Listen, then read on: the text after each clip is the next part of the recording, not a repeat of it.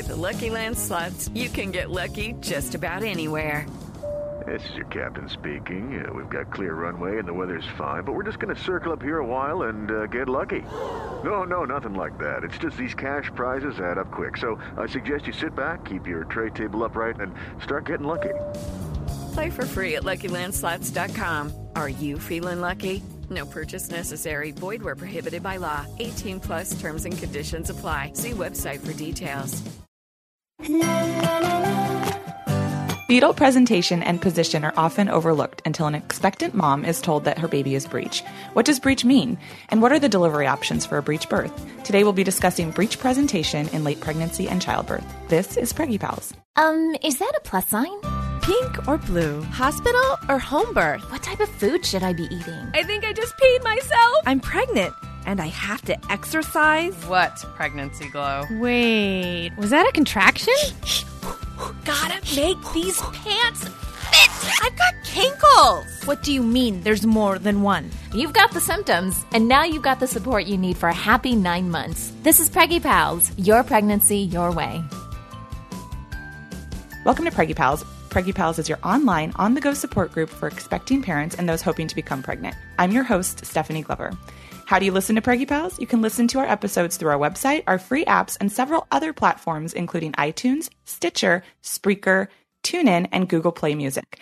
If you haven't already, please visit our website at newmommymedia.com and subscribe to our Preggy Pals newsletter. You'll get updates every time a new episode is released, and you'll also learn more about episodes from our other New Mommy Media shows that might interest you. Here's Sunny with details on how you can get more involved with Preggy Pals. All right. Hi, everybody. Welcome to Preggy Pals. And so we here at Preggy Pals, we're recording our shows a little bit differently. And this is really good for everyone that's listening because it is now easier than ever for you to join our shows. And so if you have a computer, if you have a good internet connection and a couple other small little things that most people have, you can join our show. So if you want more information about that, you can go to our website at newmommymedia.com, click on the banner there that talks about getting involved with our shows. And basically, you can fill out a, just a really quick online form that just gives us some more information about you so we can reach out to you when we're doing episodes that might interest you.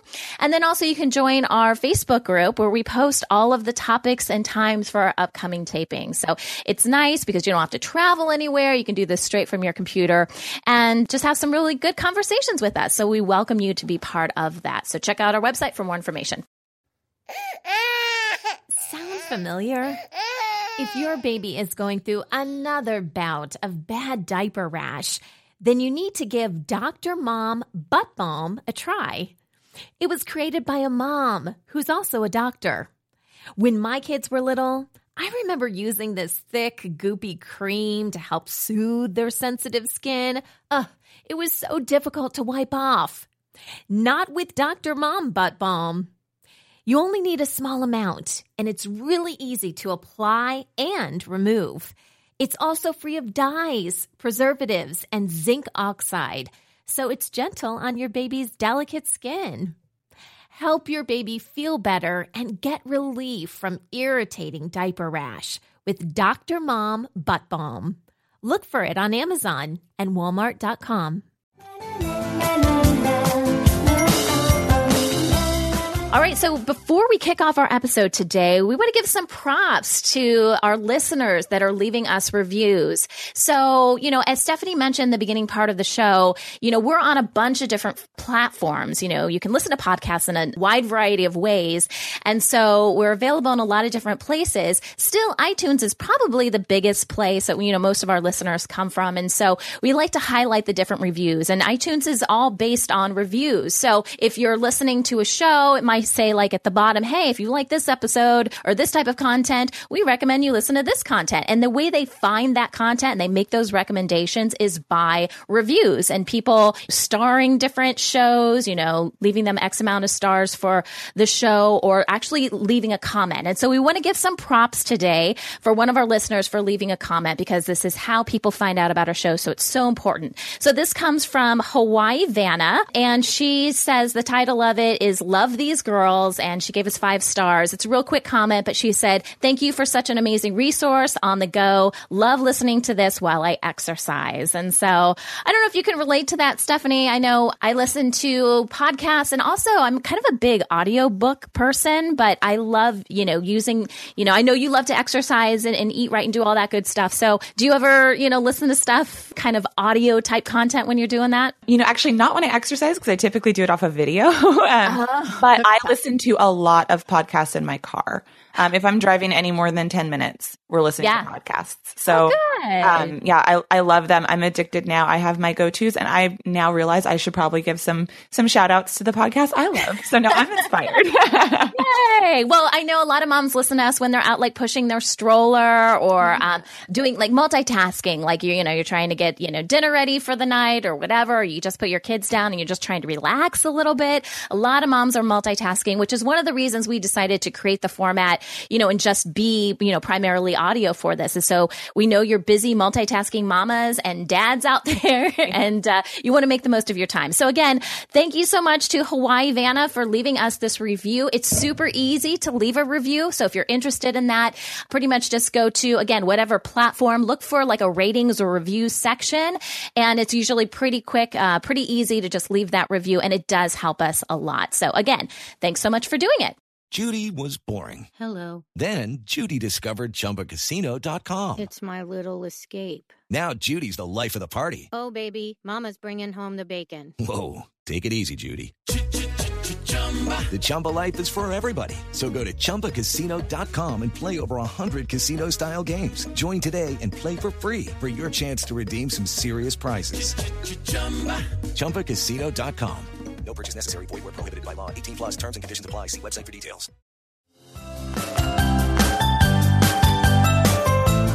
We have a special format today on Preggy Pals. We're learning all about breech presentation and delivery options for breech babies from not one, but two experts today Dr. Stuart Fishbein, a fellow of the American College of OBGYN, and Dr. Elliot Berlin, doctor of chiropractic. Dr. Fishbein has collaborated with midwives for 30 years and currently supports women with informed birth choices in the home setting. Dr. Berlin is a prenatal chiropractor, childbirth educator, and labor doula.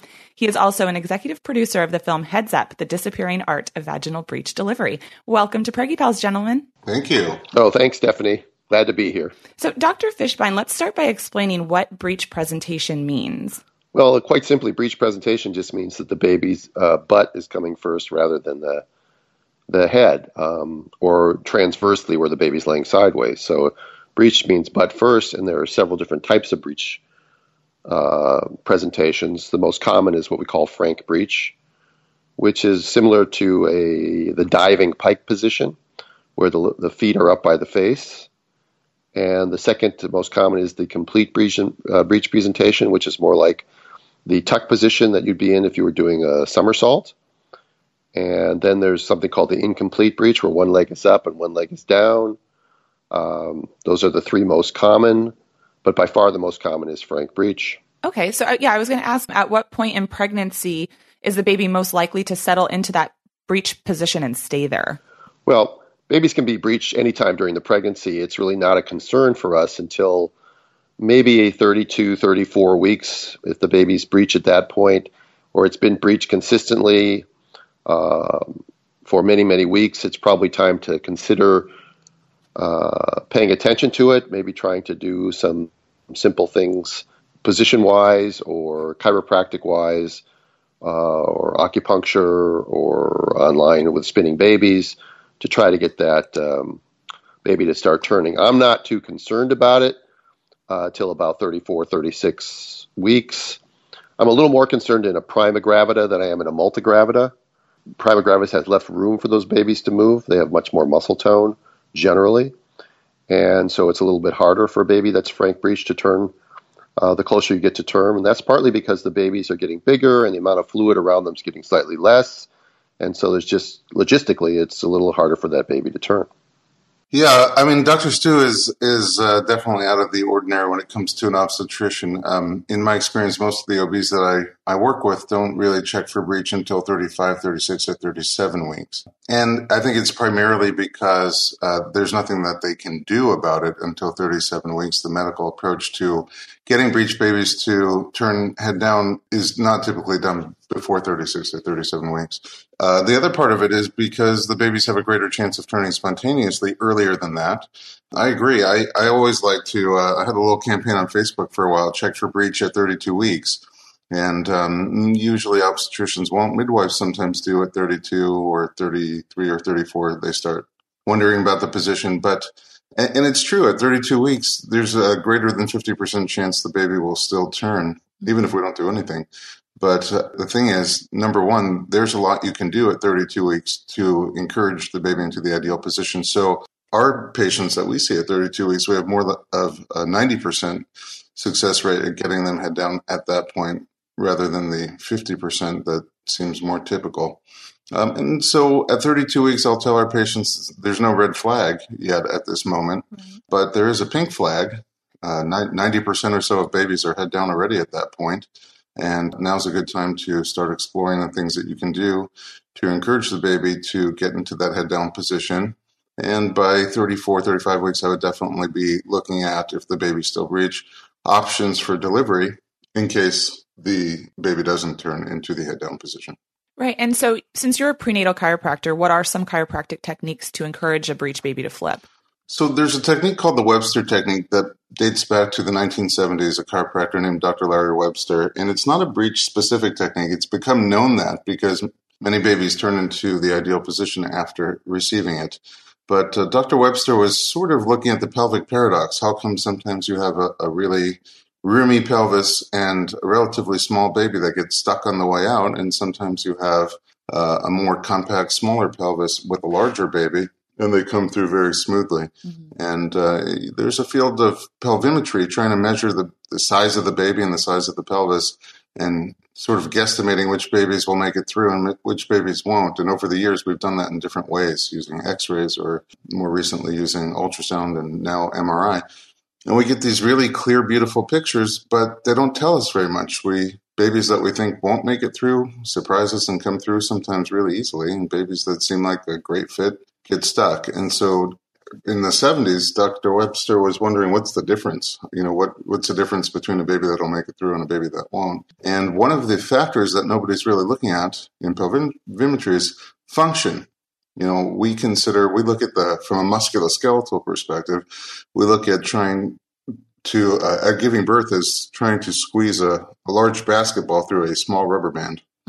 and uh, if that rubber band is elastic and stretchy, and the basketball is not overly inflated, then you know functionally it's not a problem. But if the basketball were to be very hard and inflated, which a baby's head isn't, and um, the pelvis was rigid, didn't move at all, didn't stretch at all, it'd be very hard to get get that basketball through that rubber band. So the Webster technique is a chiropractic approach to looking at the joints of the pelvis and the ligaments of the pelvis and making sure that they're functional. That as the baby tries to come down, they're not tight and rigid. If they were, if there's a lot of tension down there and there is significant amount of amniotic fluid, then babies wouldn't, why would the baby choose to be down there? They'd go under the rib cage where there's a lot more space. But even if they were trying to get head down, it would be difficult to do in that rigid situation. So the chiropractic technique is an analysis of the joints of the pelvis, making sure that they're functional and movable like they're supposed to be so that when the baby tries to move, they accommodate those movements. I added to that a massage technique because I have a massage and chiropractic background. And since the pelvis is musculoskeletal in nature, uh, the chiropractic portion is addressed by the Webster technique, and we do this uterine release technique where we, with massage, release the muscles of the low back, hips, and pelvis. Everybody leaves our office with a more stretchy and elastic rubber band than they came in with, and it makes it more inviting for the baby to be able to come head down, and it makes it more functional for them to be able to get head down. Now, Sunny, did you? I can't remember. I know, I know we've talked about chiropractics in the past, but when you were pregnant, did you receive chiropractic care?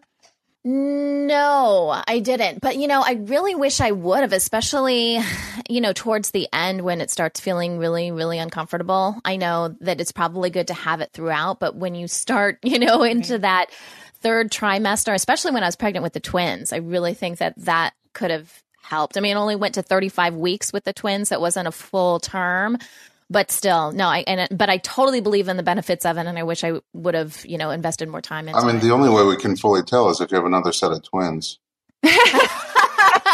which is not going to All right. happen I'm just in the name of science. right Yeah, Sunny, take one for the team. yeah exactly you know well, I, I received um, some chiropractic care towards the end of my pregnancy because I was going for a VBAC, and my first, um, who ended in C section, was sunny side up. We didn't realize it until labor. So I was really trying to pay attention to fetal positioning and um, doing what I could. So I did see a chiropractor who practiced Webster technique, and I was able to have my my baby the way I wanted. And she she ended up still working on turning throughout labor and kind of came out with a sideways cone, but but we worked it out. we worked together. So I definitely do see the benefits.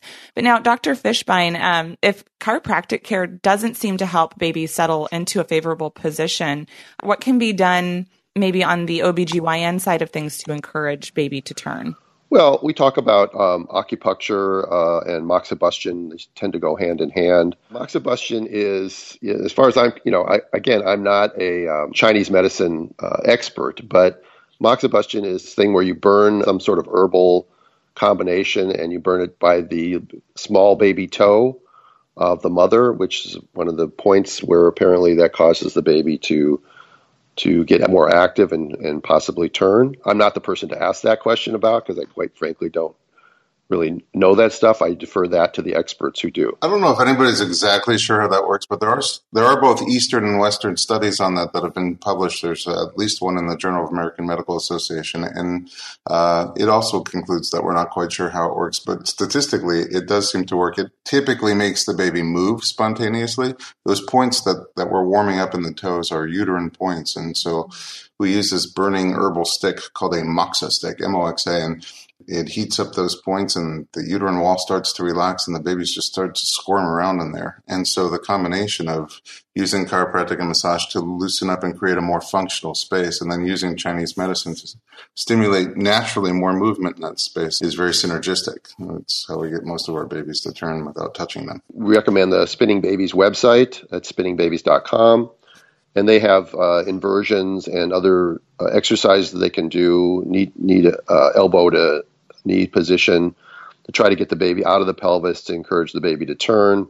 Some people use hot packs and cold packs, try to get the baby to turn. Play you can play music by the you know down you know comfortable quiet music down below to get the baby's head to go down. There's a lot of you know little tricks that you can try. Some of them work, but you know it's hard to say that you know what percentage work and what they don't, and whether the babies will sometimes just turn spontaneously if you did nothing. Uh, but uh, once, you know, if chiropractic care doesn't turn the baby and we're stuck now at about 35, 36, 37 weeks, um, you know, it gets less likely as each week passes that the baby's going to turn spontaneously. I would just add into that um, hypnosis and meditation can be very helpful. Oftentimes there's tension, internal tension, because of sometimes you're just holding on to things. Sometimes there's anxiousness or fear, and uh, it can be very powerful. Sometimes on the table while while people are meditating, get into a more relaxed place, you can just feel everything relax, and the baby responds and moves around more with that as well. I can actually completely agree. Um, I did, used a lot of visualization for my VBAC uh, in pregnancy. Yeah, a lot of meditating on it and just visualizing my birth, visualizing what you know my baby working with my body, and I am. I will tell any mom who has any sort of fear or anxiousness around her birth to do that because I, I really believe it does help.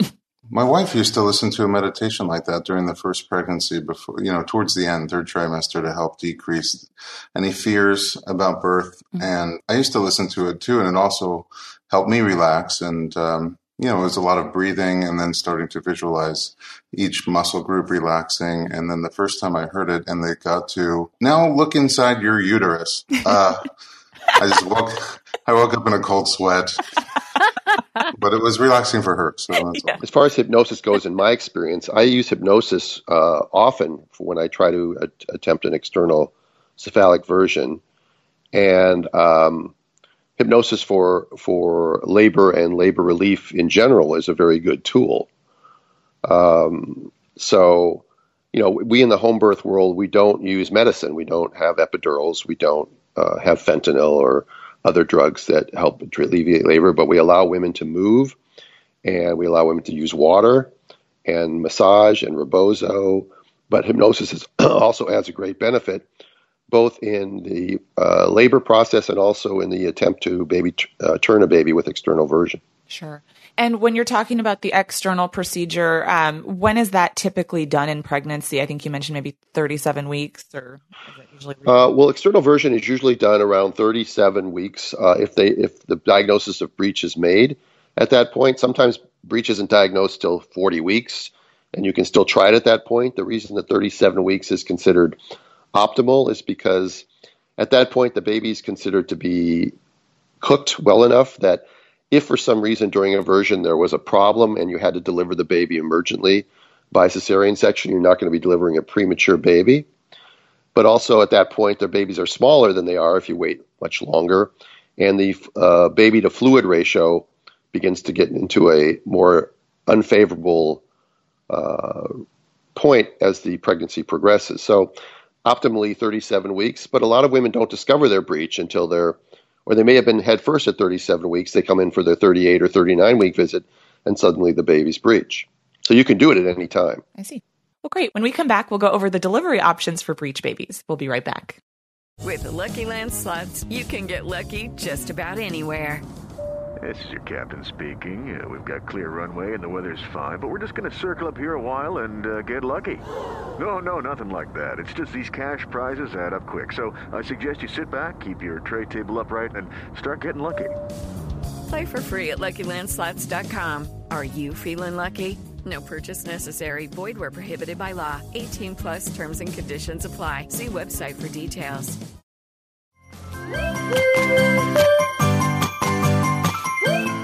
Welcome back. Today we're talking about breech presentation and childbirth options with Dr. Stuart Fishbein and Dr. Elliot Berlin. So it seems that when a baby is breech, it's common practice for mom to schedule a C-section. We talked about that a little bit earlier. So Dr. Fishbein, why is that? now that's a can of worms. You know, a lot of people should watch the Heads Up. If they really want to know, they should watch the Heads Up documentary that Elliot produced. But in my opinion, the um, the main reason is is because people are either afraid of breech delivery don't know how to do breech delivery. It's more expedient to do a cesarean section. People, some people feel it's safer to do a cesarean section, but I think that that's misguided. Uh, it's a misguided generalization. I think that if you properly select your breech patients according to a protocol, and you have the ability and skill to do it, that breech births vaginally um, are better for the baby and mother than a cesarean section in just about every instance. But that's not the general consensus. because The general consensus is sort of the fear-based consensus that you know breech is dangerous because the head could get stuck, and and I don't know what to do because I'm not trained, and a C-section is just easier. The, you know, the ironic thing about that, uh, you guys, is that the breech baby born by cesarean section is still born breech. And they still have to know how to deliver a breech baby because you're still delivering a baby breech. It's just through an abdominal hole instead of a vaginal hole. And ran, and also in the term breech trial, which was the the nemesis of those of us that support breech delivery, it was a paper that came out in 2000 that sort of changed the world for breech because it it initially found that it was safer to deliver babies by cesarean section who were breeched than by vaginal delivery. But within a couple of years, the methodology of that was challenged, and and the and the study was proven to be uh, flawed. But the worst injuries to babies in that study were babies born breech by cesarean section. So it doesn't guarantee you an injury free birth. You still have to have somebody who knows what they're doing. They're just not teaching things like uh, breech vaginal birth and putting forceps on babies, that sort of thing. That's why, you know, it's just easier. It's more expedient. It's probably economically better for the hospital. And uh, medical legally, uh, doctors are sort of have this impression, which I think is a bit misguided, but it is an impression that it's you know, medically legally safer to do a cesarean section. And for people who don't know how to do breech delivery, that's probably true. Right. So when you say vaginal delivery is an option, how would a woman go about attempting this when it seems so one sided towards a C section? Well, you have to find a skilled practitioner, and that's getting harder and harder to find. And in many states, midwives are still allowed to do breech delivery, and midwives are, are trained in breech delivery. I think less so today than they were 15, 20 years ago, but there are still many midwives out there who know how to do it. Unfortunately, California passed a law in 2014, um, or it went into effect in 2014, that makes it illegal for a midwife to do breech delivery in California. And there are fewer and fewer practitioners like me and Dr. Wu and Dr. Barry Brock at Cedars in Southern California who are doing breech deliveries. And you know, as we retire or as we, you know, decide to slow down, um, if they don't begin to reteach breech delivery in medical residency programs and uh, don't change the laws uh, in Sacramento and other states, um, it's going to be very, very hard to find somebody who's willing to do a breech delivery. And again, people who don't know how to do it probably shouldn't be doing it, but it seems like they should be clamoring to learn how to do it.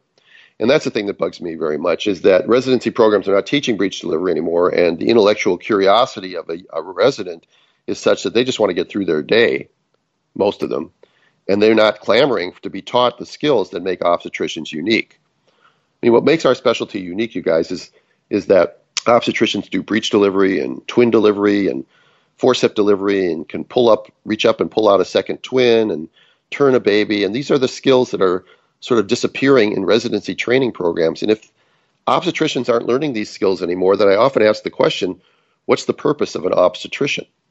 I mean, a midwife can do a normal vaginal birth. We don't need obstetricians for that. A family practice doctor or a general surgeon can do a cesarean section. We don't need obstetricians for that. A maternal fetal medicine specialist can take care of high risk obstetric patients. We don't need obstetricians for that. So I think, you know, accidentally, the residency programs and the academicians who who run them are are making their own profession obsolete. And I wish that they'd understand that and begin to reteach the skills that make obstetrics a unique and valued profession. Right. Dr. Berlin, in your with your experience as an educator and labor doula, what would you say to the mom who hopes for a vaginal birth of her breech baby? Like what steps does she need to take to make that a likely option? You know, you could take out the take out the breech baby in that question um, increasingly. I think policies that we have around childbirth, the fear that we instill in women about childbirth, have them going in terrified. And we also have our providers terrified, doctors and younger residents in particular, just look at the whole thing as a train wreck waiting to happen. I mean, um, I think I once heard Dr. Stu say this if everything I learned about flying in an airplane I learned from watching TV or movies or newspaper headlines, uh, or from friends who had terrible uh, near-death experiences in airplanes. Uh, you'd never get me into an airplane ever. Uh, I would think that every airplane is either going to just have engine failure and fall out of the sky, or be hijacked, or have snakes on it. And that's what we've done with childbirth. We've made both the providers and patients so incredibly terrified of the whole process. And when you're in fear, everything, all your, your body reacts to fear by by going into fight or flight mode, getting ready to run or fight for survival. And all the blood flow and nerve flow that's supposed to be going to your core, to the muscles, but also the organs of the core, uh, go into your arms and legs. And they leave you, you know, incapacitated both with fear and physiologically not having the tools you need to be able to labor. So you could almost take the breech out of that question. How do you have a vaginal delivery these days? It's getting harder and harder, and the statistics show that. It's now one out of every three babies born by cesarean.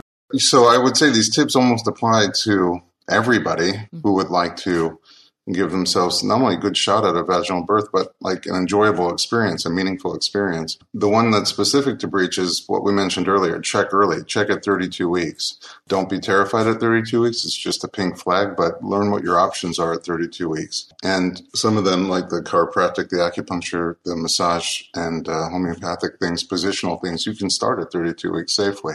Uh, the second thing I would say is, is, you know, when you pick a provider, if you want to have a vaginal birth, an empowered birth of any kind, pick a provider who's on the same page as you. I sometimes see people just open up the insurance book and pick a provider, you know, by throwing a dart at that book. As long as they're in insurance, then they'll go with that provider. But oftentimes you're not on the same page at all with that provider, and um, they may not support natural birth, vaginal birth.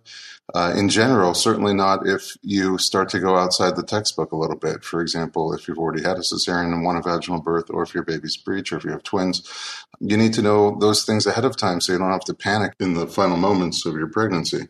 Certainly with breech, there are still, and we have at our, our website that hosts the film is called headsupfilm.com. And uh, we have a list, a growing list of providers uh, in the United States and Canada who still attend breech birth, who still offer that option when you meet certain safety criteria. So those are good practitioners to go with in general, so that when you get to the end of the pregnancy, it doesn't matter. But they are very much used to people switching in the ninth inning, literally, because they're the handful who are left who have the skills to safely deliver breech babies. Um, and then the other thing I would say is consider the various options the natural means for getting the baby into uh, the ideal position, the medical things that Dr. Stu talked about, the external version for getting the baby into a head down position, and figure out which ones make sense to you and explore them and, and go for them sooner than later. Um, and then finally, I would just say also to consider the cesarean. Uh, I don't by any means think cesarean is, is a bad technique. I think it's a great miracle technique that we're able to offer, a medical marvel to safely and quickly get a baby out mm-hmm. um, surgically when we need to, is a wonderful thing. And if it was used sparingly when it needed to be used, uh, or when somebody really wanted it to be used, then I think we would all be praising the cesarean. Uh, the problem is, we I think can all agree that one in three is overuse, right. and when you overuse medical technology, we do we end up doing more harm than good. Uh, just like CPR, if I do it on somebody who has no pulse and no breathing, even if I break all their ribs, I'm still a hero. But uh, if I just take a random person, put them down, start doing CPR, I'm going to go to jail for assault and battery, even though it's the same technique. Right. It's the wrong person. I end up doing more harm than good. So uh, those are my things that I sort of educate when we when I teach childbirth education, or I get referrals. I see about three breech visits a day in my office, a lot, even before the movie came out, but now even more. Sure. And um, that's what I tell them, whether they come in at 32 weeks or 39 weeks. Here's the things that you can do naturally. Here's the things you can do medically. Here are the providers who can help you if the baby doesn't turn. And um, it just usually would have gone a lot better if they would have had that information significantly earlier. I say all the time, and I believe this to be true based on my own life experience and, and the literature, is that breech babies uh, properly properly selected will succeed or fail to, uh, to deliver vaginally based on the same reasons that a head first baby will succeed or fail you know, the idea that C sections are the default position has really been an evolution over the last 30 or 40 years. I mean, there there has been a change from 1970, where the C section rate in the United States was 5%, to 1990, where it was 22%, to 2010, where it's up to 32%. And the idea was, well, if maybe if we're having an improved safety, that, okay, so we can justify the 500% increase in cesarean section rate. But the truth is that the statistics on neonatal mortality and morbidity haven't really changed dramatically in the last 40 years. And yet the C section rate has gone up, as I said, fivefold. The reason for that is one, they're not teaching skills anymore. The reason is fear of liability. The reason is exp- expediency.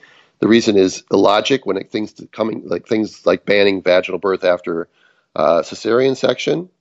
I mean, breech deliveries, if it's taught, there's no really difference in the labor pattern. The biggest fear, of course, is the head getting stuck. But if you know what you're doing and you know how to put forceps on on the rare occasion where it's needed, I don't ever have that fear that the head is going to get stuck.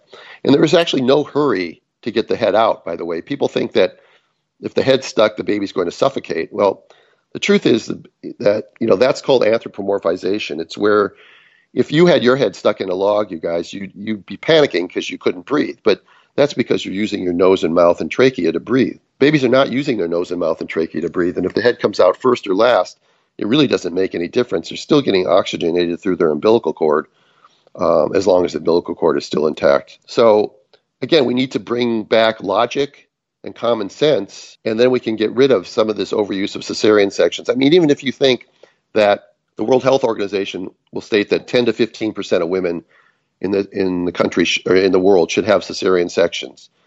So if we're, if we're doing 32%, that's basically double or more than double the World Health Organization recommendation. And if you think about the fact that there's about 1.3 million cesarean sections done every year in the United States, that means 700 to 800,000 of them are probably not necessary. Can you imagine the outcry if we were doing 700,000 unnecessary gallbladder surgeries or knee surgeries or hysterectomies or anything else? People would be up in arms about that. But yet, for obstetrics, it's just, it's crickets, crickets. And Dr. Fishbein, what would you say the risks and benefits are for each delivery option for breech? Um, because I know a lot of providers aren't really trained. They are nervous with liability. What are providers seen as a risk for a breech delivery? Other, I mean, you did mention a head getting stuck. Are there any other risks? Well, yeah, you can injure the baby. Um, again, remember I said that both vaginal birth and cesarean section, you still need to do a breech delivery. And any breech delivery, like any vaginal delivery with a head first baby, there's a potential for injury to a baby's shoulder, arm, one of the bones, the clavicle or the humerus bone. Um, the, you know, the, there's lots, you know, bruising on the butt or the genitalia. That's pretty typical, but that's just, you know, that's just transient. Um, those are basically the same risk. But as I said before, in the in the main study that did all the damage, the term breech trial, the worst injuries were babies born uh, breech by cesarean section. So it doesn't necessarily mean that a cesarean section is risk free. And of course, with the cesarean section, you also add the risk of of scar tissue, uh, pain, more likely to hemorrhage, infection, the, the, the, problem of a possible, you know, the dealings with a VBAC afterwards and the possible uterine rupture issues that come up or the banning of VBAC in certain locations. So, you know, what's really ironic is that areas that don't allow VBAC are, are not doing anything to prevent the first cesarean section. And it's just, it, it, it's again, it's, the feeling is in the general community that cesarean section is this innocuous thing that's just done. It takes 35 minutes to do, and you're in, you're out. You know, it's it's not a problem. And for the most part, in, amazingly, in our in our century, it is true that that surgery today is is not as risky as it was 50 or 100 years ago. But it's still a major operation, and it still carries with it a lot of risk, a lot of scar tissue. Uh, I mean, scarring, the problems that go along with chronic pain and the potential for fertility issues and all that stuff. Not to mention that we even haven't, haven't even touched on yet the whole psychological issue of allowing a woman the choices and the ability to, to deliver in the way that she wants to, and the effect that it has on a woman when she feels disempowered or disrespected. Thank you. This wraps up our episode of Preggy Pals for today. Thank you, Dr. Fishbein and Dr. Berlin, for joining us today and shedding some awesome light on breech delivery options. For more information about our show, as well as information about any of our uh, experts, our panelists, visit the episode page on our website. This conversation continues for members of our Preggy Pals Club. After the show, we're going to talk about breech home birth options. Hey guys, it is Ryan. I'm not sure if you know this about me, but I'm a bit of a fun fanatic when I can. I like to work, but I like fun too. It's a thing. And now the truth is out there. I can tell you about my favorite place to have fun Chumba Casino. They have hundreds of social casino style games to choose from, with new games released each week. You can play for free anytime, anywhere and each day brings a new chance to collect daily bonuses. So join me in the fun. Sign up now at ChumbaCasino.com. No purchase necessary. VGW. Void were prohibited by law. See terms and conditions. 18 plus.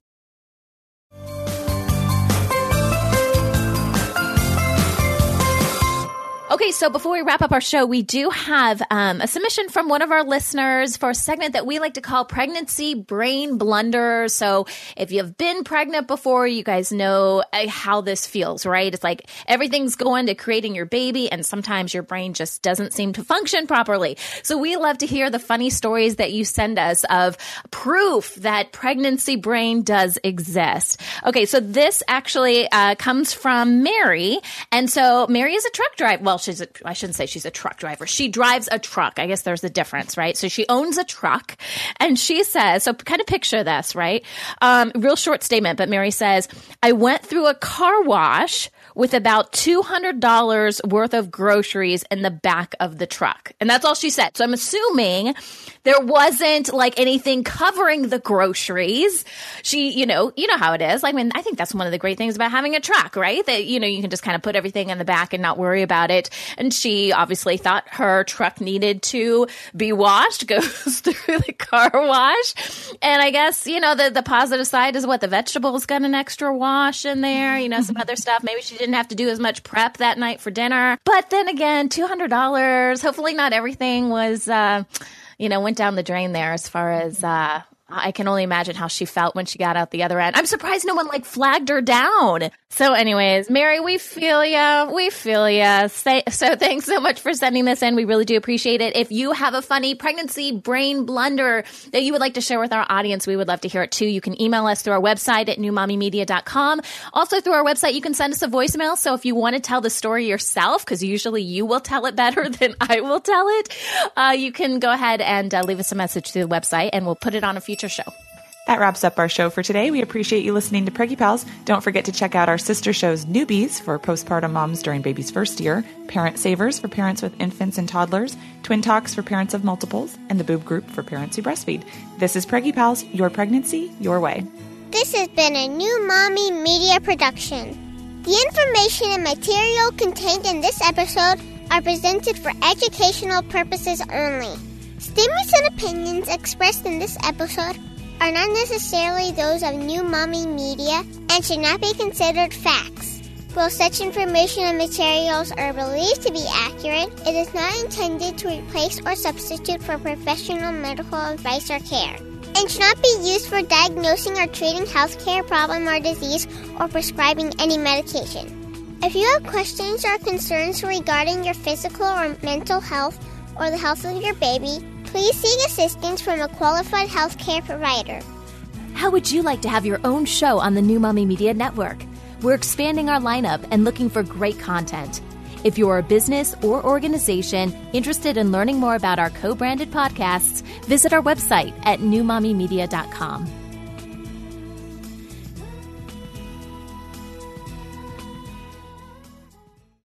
Lucky Land slots, you can get lucky just about anywhere. Dearly beloved, we are gathered here today to. Has anyone seen the bride and groom? Sorry, sorry, we're here. We were getting lucky in the limo and we lost track of time. No, Lucky Land Casino, with cash prizes that add up quicker than a guest registry. In that case, I pronounce you lucky. Play for free at LuckyLandSlots.com. Daily bonuses are waiting. No purchase necessary. Void where prohibited by law. 18 plus. Terms and conditions apply. See website for details. Hey, mamas. Don't forget to check out Mighty Moms. It's our online community built for new moms just like you. Not only can you connect with other moms, but you can also join us backstage for special mom only online events. And you'll also be notified when we're recording so you can join us as a special guest. Visit our website, newmommymedia.com, and click on the Mighty Moms banner. It's free. That's newmommymedia.com. See you there.